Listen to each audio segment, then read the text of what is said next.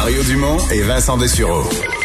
Joignez-vous à la discussion. Appelez ou textez le 187 Cube Radio 1877 827 2346. Le Devoir ce matin nous rapporte une autre affaire de plainte envers une institution de santé par une femme autochtone. Il s'agit d'une femme Atikamek qui a formellement porté plainte contre deux employés de l'hôpital de Robertval. Bon, pour insulte, mauvais traitement, mais de surcroît, là, face à la menace de dénoncer, euh, on l'aurait carrément menacé de s'en prendre à elle et à sa famille si jamais elle dénonçait la situation. Euh, le ministre responsable des Affaires autochtones, Yann Lafrenière, est avec nous. Bonjour, Monsieur Lafrenière. Oui, bonjour à vous, M. Dumont. Euh, C'était dans le journal ce matin. Est-ce que vous aviez été alerté à cette situation avant? Non, écoutez, à chaque fois qu'on qu lit ça, écoutez, c'est extrêmement triste, c'est désolant. Euh, moi, ce qui me rassure, c'est qu'il y a une, enquête externe neutre qui a été demandée pour qu'on puisse faire la lumière sur ce qui s'est passé. Je pense que ça nous, ça nous rappelle à quel point on doit travailler aussi sur nos, nos mécanismes, mécanismes de plainte, euh, les, ce qu'on a annoncé déjà dans le passé avec mon collègue Christian Dubé, d'avoir des gens en place, des navigateurs, qui puisse faire le lien, l'interface avec la, clientèle des Premières Nations. Ça me rappelle à quel point c'est important. Mhm. Donc, euh, vous, vous avez découvert ça dans le journal euh, ce matin. On, fait quoi quand on est ministre? On découvre ça? Est-ce qu'il y avait, ce qu'il y avait déjà un processus d'enquête qui était engagé au moment où vous le découvrez? Mais ce qu'on me dit, c'est qu'un processus d'enquête qui est neutre, qui est complètement indépendant. Vous allez comprendre que mon rôle, moi, je suis transversal. Je travaille avec à peu près tous les ministères, mais c'est pour moi qui recueille les plaintes. Mais quand même, euh, pour moi, c'est hyper important lorsqu'on parle de personnes qui, se plaignent de mauvais traitements. Je vais laisser aller l'enquête euh, indépendante pour voir vraiment ce qui s'est passé. Mais c'est sûr, sûr, sûr, pour moi, ce qui fait pas de doute, c'est l'importance de mettre des mesures en place. On a commencé à Joliette et mon collègue Christian Dubé a dit qu'il était pour l'étendre à l'ensemble du système hospitalier. Euh, et les navigateurs, vous savez, ça va aider de part et d'autre. Hein. Ça va aider la clientèle qui va chercher des soins. Ça va aider le personnel soignant aussi, qui veut donner des soins appropriés. Et euh, c'est pour ça qu'on a fait cette annonce-là. On parle vraiment. C'est ce qu'on appelle la sécurisation culturelle de façon bien simple. Ça veut dire quoi? Ça veut dire donner des soins à des gens dans une dans une langue, dans une culture qu'ils comprennent. Et dans ce cas-là, on parlait. J'ai même lu là, la difficulté au niveau de la langue. Fait que c'est tous des facteurs qui peuvent faire en sorte que ça, ça ne fonctionne pas. Mais c'est quand même euh, pour le public, ça peut avoir l'air répétitif que ça arrive dans le dans le système de santé. Est-ce que c'est et c'est parce qu'il y a eu un cas public avec un décès, Madame Echaquan, et que là, ça a comme euh, rendu plus tout le monde plus plus alerte ou euh, s'il y a un problème particulier là, versus d'autres d'autres ministères ou d'autres services publics? Je voudrais que chaque cas, bien entendu, c'est normal, hein, parce qu'on s'est on s'est intéressé à la chose et je crois que le dossier de Joyce Echaquan nous a mis en plein visage une réalité qui était connue que les membres des Premières Nations vivaient et nous l'ont souligné. On parle quand même de 300 000 hommes et femmes là, qui, à chaque jour, travaillent dans le milieu de la santé, qui font un job incroyable. Mais il y a des cas. Il y a des cas d'espèces lorsque les gens euh, font pas leur travail d'une bonne façon.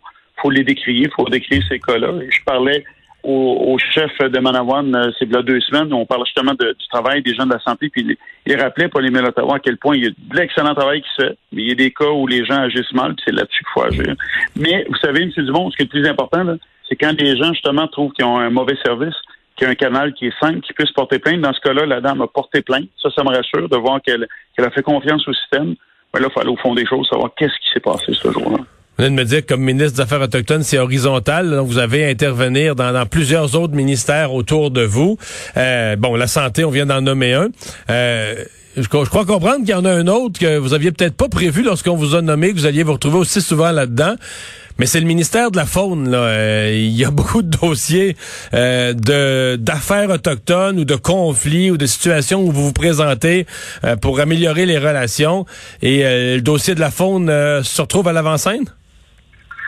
Oui, absolument. On peut parler de la pêche, de la chasse, ce soit la chasse au caribou, la chasse à l'orignal, chasse de subsistance, c'est normal. Écoutez, c'est peut-être moi qui l'avais mal évalué, là, mais c'est extrêmement normal, extrêmement présent. Bon, on a annoncé une entente de principe, je la commenterai pas beaucoup, entente de principe pour la chasse à l'orignal au niveau du parc de la Vérandrie. On se laisse jusqu'au 15 avril pour arriver avec des détails. Mais c'est extrêmement important parce qu'on parle de protection de la ressource. Et je parle, je parle de l'orignal, mais il y a le caribou aussi sur la, sur la côte nord avec les communautés Inou. Un caribou forestier qui est en déclin, des populations qui sont anémiques. Faut agir, mais faut agir tout le monde ensemble parce que oui, il y a une chasse de subsistance, mais si la ressource n'est pas là, on n'est pas personne gagnant là-dedans. Fait que, il y a du travail à faire pour bien informer les communautés de la situation, savoir c'est quoi l'état du cheptel, puis on fait quoi pour le protéger. Ouais. Donc le, oui, parce que c'est c'est pas la même relation avec la faune là. Évidemment, euh, euh, du côté euh, de, la plupart des citoyens du Québec, quand on parle de la chasse, c'est une activité de loisir. des fois, un des loisirs les plus appréciés, les plus prisés. Pour certains, c'est le sport numéro un que la chasse ou la pêche, même chose. mais la relation des Premières Nations avec ces activités-là, elle est tout autre. Exactement, on parle d'alimentation de, ancestrale, la façon qu'ils avaient de s'alimenter. Dans certaines communautés, c'est encore euh, de la subsistance, hein. c'est ce qu'ils ont comme moyen de, de, souvenir leurs besoins alimentaires. Alors, c'est hyper important, mais encore une fois, même si c'est super important, euh, lorsque la, ressource est en déclin, il faut trouver une, solution. Et je vais vous donner un autre exemple. Vous savez, les troupeaux ne répondent pas aux, euh, aux limites territoriales qu'on leur donne. Hein. Fait que, exemple, le grand troupeau de caribou qu'on a dans le Grand Nord, une année se retrouve en territoire Nescapi, l'année d'après en territoire Cri ou en territoire Inuit. Et là, on a des conventions qui protègent les animaux, mais vous comprenez que les autres se déplacent. Hein. Fait que ça, ça, ça amène de belles discussions pour trouver une solution. Ouais. Puis le ministre contrôle pas ce déplacement-là. Non, non, vraiment pas. Euh, Il, respecte pas les codes de couleur non plus. Non. Vous me parlez un peu des, euh, des communautés justement dans le nord, euh, les, les Naskapi, les, les, les, les Cris, les Inuits. Comment ça va la vaccination? Parce que c'était un des groupes prioritaires, évidemment, toutes les communautés isolées, avec des, des soins de santé limités, éparpillés un peu partout là, dans le nord québécois ou dans l'extrême est de la côte nord. Est-ce que la vaccination est complétée? Est-ce qu'elle va bon train? Ça va excessivement bien. Ça a commencé de façon difficile, on s'en était parlé. Les trois premières semaines de l'année ont été complexes un petit peu, le temps qu'on puisse s'aligner et qu'on reçoive les vaccins.